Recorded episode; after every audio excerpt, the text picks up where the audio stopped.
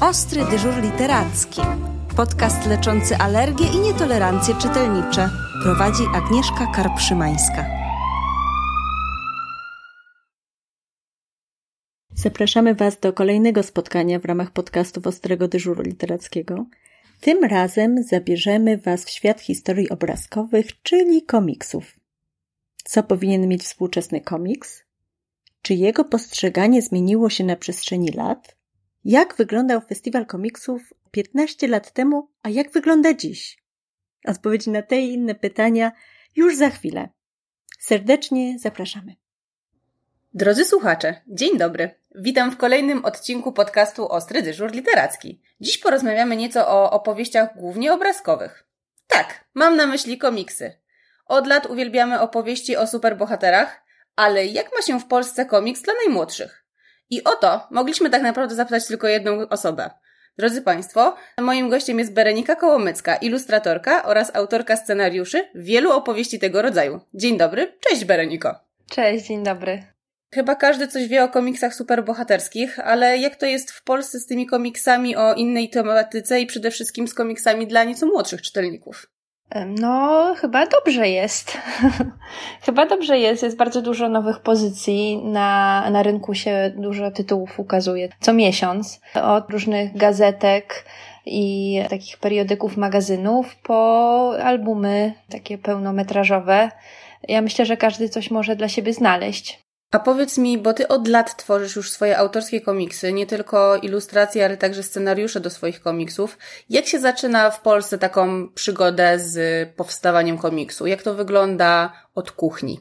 Hmm. Ja myślę, że e, dróg jest bardzo dużo i e, każda jest bardzo ciekawa. Moja była być może taka dosyć klasyczna chyba.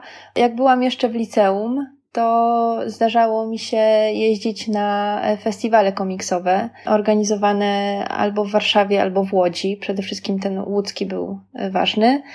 I zawsze mnie to interesowało, w sensie patrzyłam, co tam jest wydawane, jak wygląda całe to środowisko, więc to nie było mi obce. I jak trochę zaczęłam już sama rysować i coś tam robić dla siebie, to właściwie to się wszystko tak bardzo płynnie przeszło od tego bycia widzem i uczestnikiem tych wszystkich festiwali po kogoś, kto zaczyna cokolwiek robić w temacie komiksów. Brałam udział w jakichś konkursach komiksowych, zaczęłam poznawać ludzi, którzy robią komiksy tutaj w Polsce. Zaczęłam jakoś bardziej się interesować tym środowiskiem.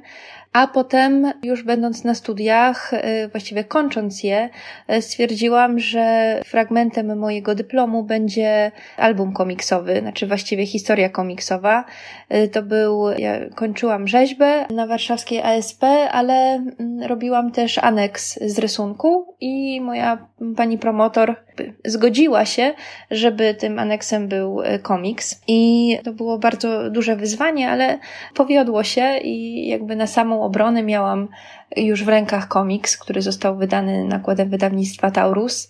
Mówię o komiksie Wykolejeniec do scenariusza Grzegorza mhm. Janusza. Tak, i chyba to był taki moment, że stwierdziłam, że idę w tą stronę. Chyba, chyba jeszcze wtedy to był taki etap, że nie wierzyłam za bardzo w siebie jako scenarzystę. Znaczy w ogóle nie myślałam o sobie jako o scenarzyście, więc y, nawiązywałam różne współprace z, z ludźmi, którzy zajmowali się właśnie pisaniem. Mówię o na przykład Marzenie Sowie albo Irku Koniorze, który też y, napisał dla mnie różne tam y, shortowe takie historyjki. I dopiero jak w 2015 roku chyba to było 2014 chyba, wydawnictwo Egmont ogłosiło kolejną edycję na komiks dla dzieci, to ja wtedy byłam bardzo natchniona i stwierdziłam, że wezmę udział w tym, w tym kolejnym konkursie. I tak to się chyba roz, rozkręciło już wtedy mocniej, bo powstał lisek. Ja wcale nie myślałam, że ten lisek będzie, że tak się po prostu rozkręci, ale to był, to był pierwszy, to był pierwszy krok. Pierwszy krok najważniejszy. A wspomniałeś o festiwalach komiksowych że jeździłaś na nie tak naprawdę od dziecka. Powiedz mi,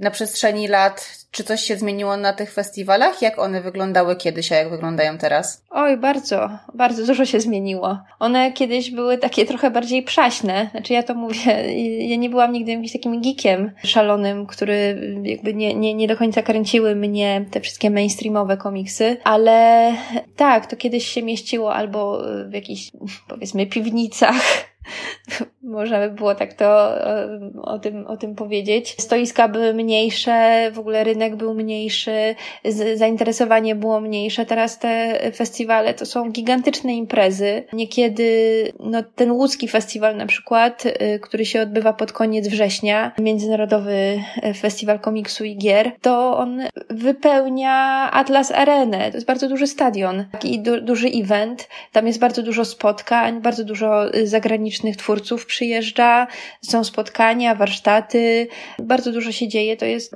dynamiczna impreza. Kiedyś to było dużo mniejsze, bardziej kameralne, a teraz to się bardzo fajnie rozrosło. To bardzo, bardzo to jest miło obserwować. W kontekście tego będę chciała zadać jeszcze jedno pytanie, na pewno o komiks polski, natomiast troszkę później, trochę do tego dojdziemy, bo teraz chciałabym przejść chyba do meritum tego, przy okazji czego dzisiaj rozmawiamy, bo niedawno ukazał się drugi tom komiksu dla najmłodszych, do którego stworzyłaś ilustrację. I na myśli mam Mikę i Bulgota, a wcześniej Mikę i Wyjca od wydawnictwa Druga Noga. Jak trudno opracować historię dla tak młodego odbiorcy? Czy na kimś się wzorujesz? Jak wygląda praca nad komiksem dla, dla tak małych dzieci tak naprawdę? Hmm, to jest trudne. To jest trudne pytanie. To jest trudne pytanie. Ja chyba sobie zawsze wyobrażam takiego małego człowieka, który eksploruje świat i jest wszystkiego ciekaw. Obserwuję też córkę mojego brata, Helenkę, która jest takim właśnie małym tygryskiem. I y, myślę, że to jest suma różnych doświadczeń i różnych obserwacji, tak naprawdę.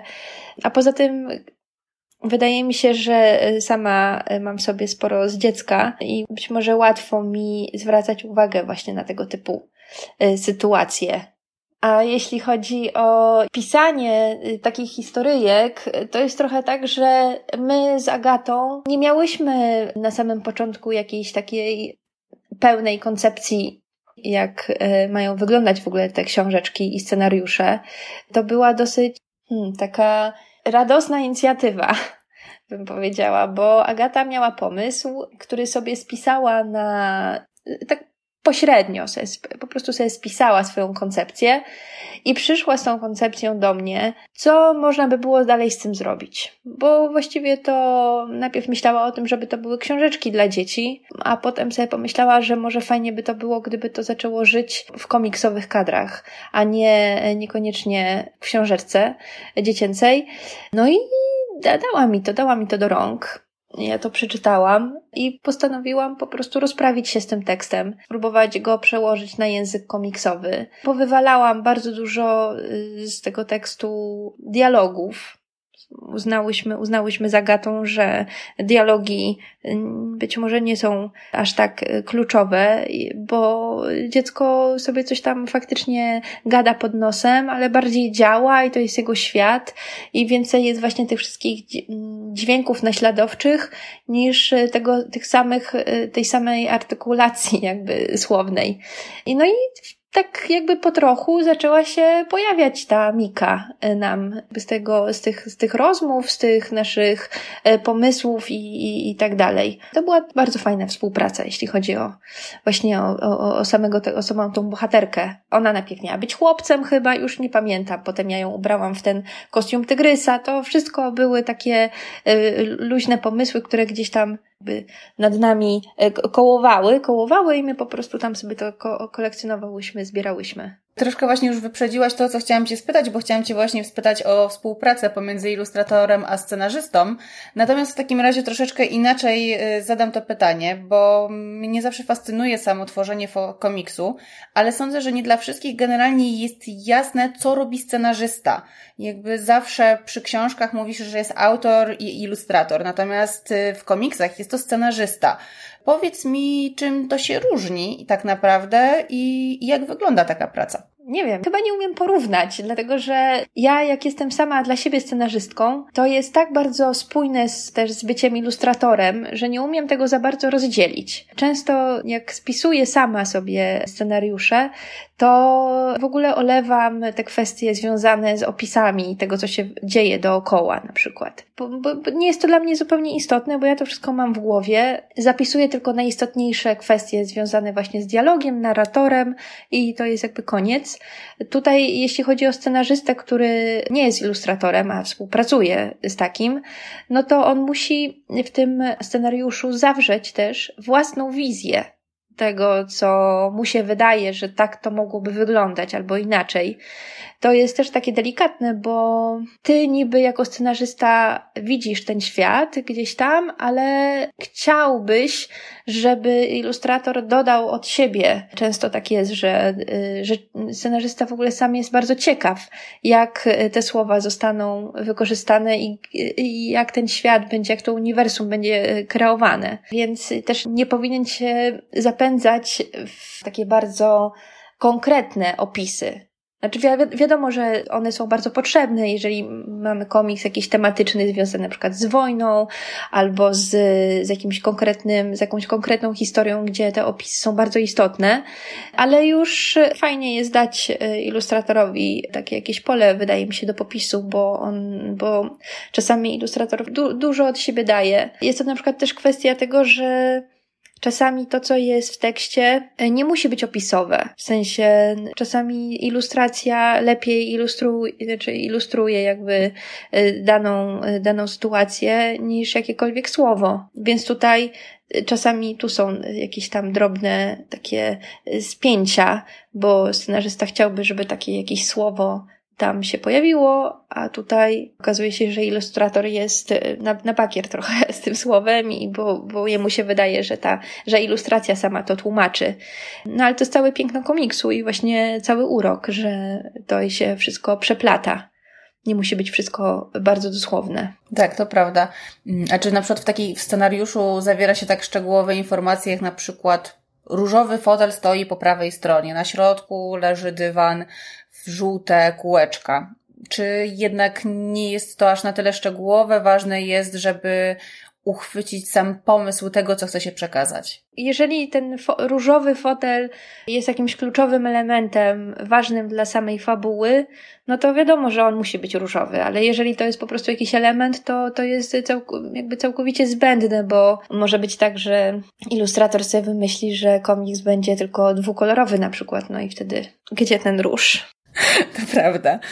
No to może przejdźmy trochę do, do samej Miki i opowieści o naszej Mice, czyli o serii Arcygroźne Domostwory, bo drodzy słuchacze, Mika spotyka w swoim domu bardzo groźne domostwory, nawet tak jak jest powiedziane arcygroźne i są to innymi Bulgot, Wyjec, już wkrótce Mrozor, i zastanawiam się, Bereniko, która z Was jest autorką tych wspaniałych słów i, i czy może jest to zasłyszane od, od młodego pokolenia. No i oczywiście w, trzeba też wyjaśnić, myślę, że niektórym naszym słuchaczom, czym jest tajemniczy bulgot wyjedz i może zdradzisz, czym będzie mrozor.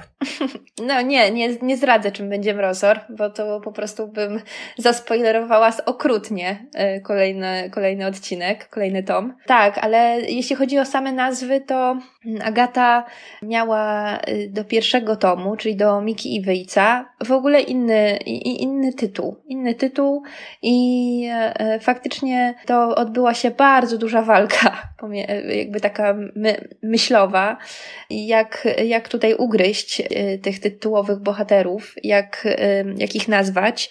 I ten wyjec, zanim stał się wyjcem, był milionem innych nazw, tak naprawdę. Wymyślałyśmy to, wymyślałyśmy to chyba na zasadzie różnego rodzaju skojarzeń, bo wyjec y, akurat dotyczy odkurzacza w tym przypadku, więc miałyśmy bardzo dużo różnych skojarzeń. Y, oczywiście po wymyśleniu iluś tam chodziłyśmy i robiłyśmy badania fokusowe na, na najmłodszych oczywiście też, ale chyba taka najbardziej, największa burza mózgów to była między nami i miałyśmy tam potem trzy wybrane nazwy, no i stanęło na tym wyjcu. A nawet chyba, nawet było tak, że Agacie się bardzo ten wyjec podobał, ja miałam innego faworyta, a potem się pomyliłam już między tymi, tymi naszymi jakby mailami, bo Agata powiedziała, dobrze, dobrze, to zrób tak jak ty chcesz, ja już, za, ja nawet tego maila chyba nie zauważyłam i zrobiłam tak, jak ona chce. No i tak, i tak się, tak się pojawił wyjec. A Bulgot, Bulgot zdaje się, że to był, to był pomysł Agaty od samego początku. Ona wiedziała, że po prostu tak, tak, tak ma być. Z Mrozorem też jest chyba na razie przywiązana do tej, do tej nazwy. Wydaje mi się, że ona y, po prostu ma w głowie sporo tych Y, potworów domowych i już się tam sobie gdzieś tam po, y, ponazywała. Ale to cudownie mieć takie domowe potwory ponazywane. Najważniejsze nazwać swoje strachy, więc generalnie. Tak, tak. To jest bardzo dobre. A propos strachów, wyprzedzę trochę też swoje kolejne pytanie, bo chciałabym też do nich nawiązać w postaci tego, że trochę nie można pominąć tego, jacy są towarzysze Miki, bo wydaje mi się, że to nie są klasyczni przyjaciele małej dziewczynki, bo jej ulubionymi maskotkami czy zabawkami jest gąsienica, żaba i pająk. I czy to też jest trochę taki pomysł, żeby oswoić wśród dzieci to, że, że robaczki i, i inne czasem dla nas wydające się nieprzyjemne stwory wcale takie nie są, że, żeby dzieci trochę mniej bały się wszelkich robaczków i żab? Tak, tak, to ja wyszłam z tą inicjatywą, bo na początku był faktycznie jakiś miś chyba i tam mm, już nie pamiętam dokładnie, co Agata wymyśliła, ale te maskotki były trochę takie, takie bardziej typowe. No, a ja chciałam jakoś to zróżnicować. Dlatego ona, dlatego w ogóle Mika ma e, tą piżamkę tygryska, e, bo czy ja wiem, czy to jest w ogóle potrzebne, żeby też e, dzielić dzieciaki na, na chłopaków i dziewczyny, akurat w tym przypadku. Fajnie jest może się z, z, z takim maluchem dziecko sobie czyta taki komiks, ogląda. Fajnie się z takim bohaterem utożsamić. Zwłaszcza, że teraz jest całkiem sporo takich różnych piżamek i takich różnych przebrań i dzieciaki to jest dostępne i dzieciaki uwielbiają w ogóle tego typu zabawy. A te stworki, ja po prostu jako dziecko y, dużo spędzałam czasu na działce i u dziadka i sobie oglądałam te wszystkie gąsieniczki, robaczki, e, jakieś żuczki i tak dalej, i pajączki.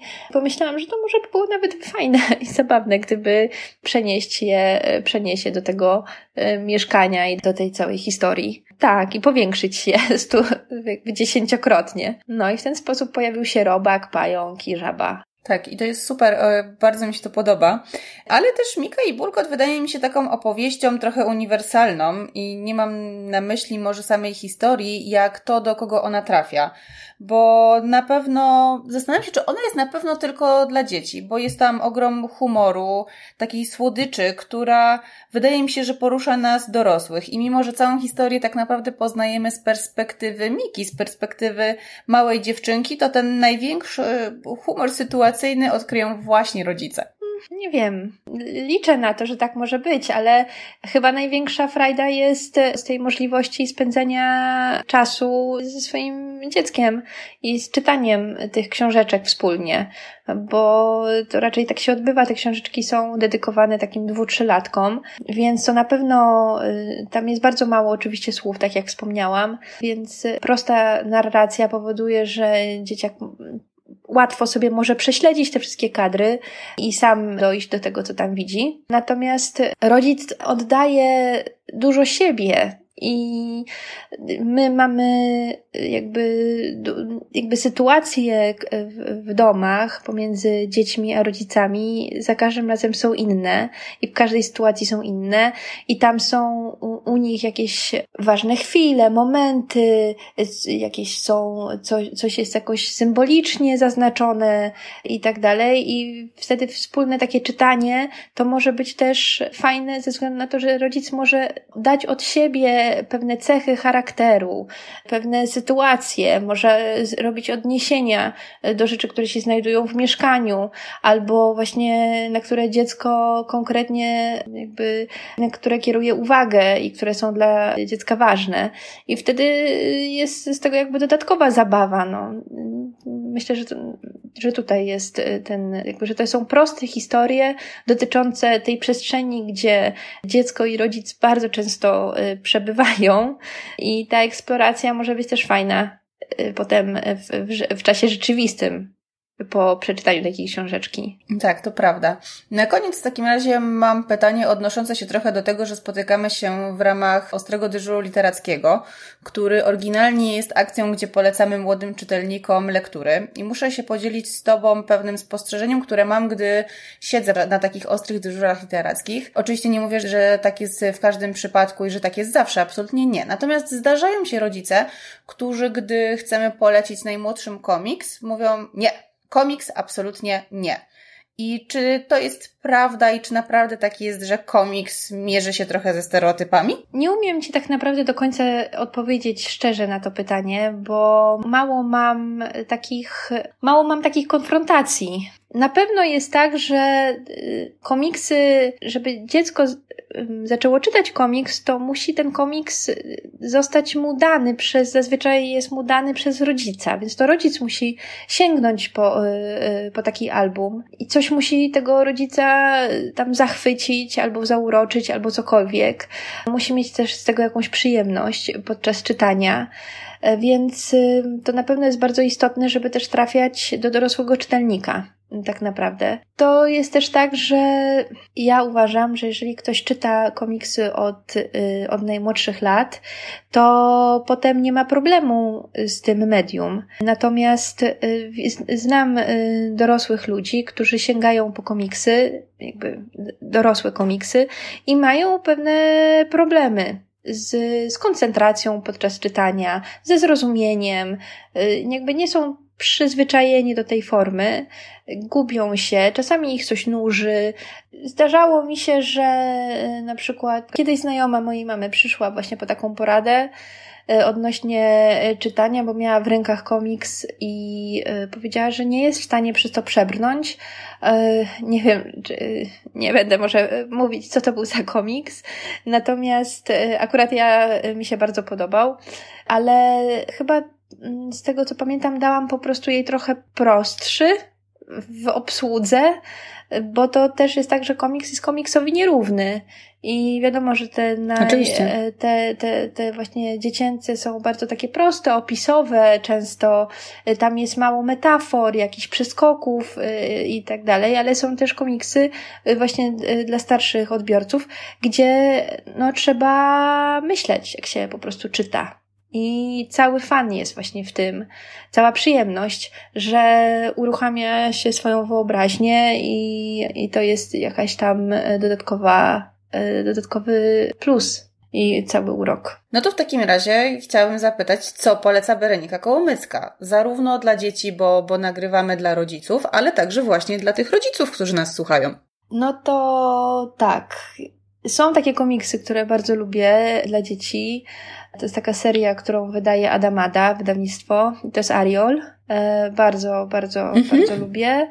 To dla takich 6-7-latków, które idą właśnie do szkoły i, i się zderzają z tą rzeczywistością. E, bardzo jest fajnie zaobserwowane. A jeśli chodzi o e, czytelników starszych, ostatnio miałam w ręku komiks Frederika Petersa, Oleg. To jest taka historia o, o boleściach twórczych autora komiksów. Trochę e, można się przyjrzeć temu życiu.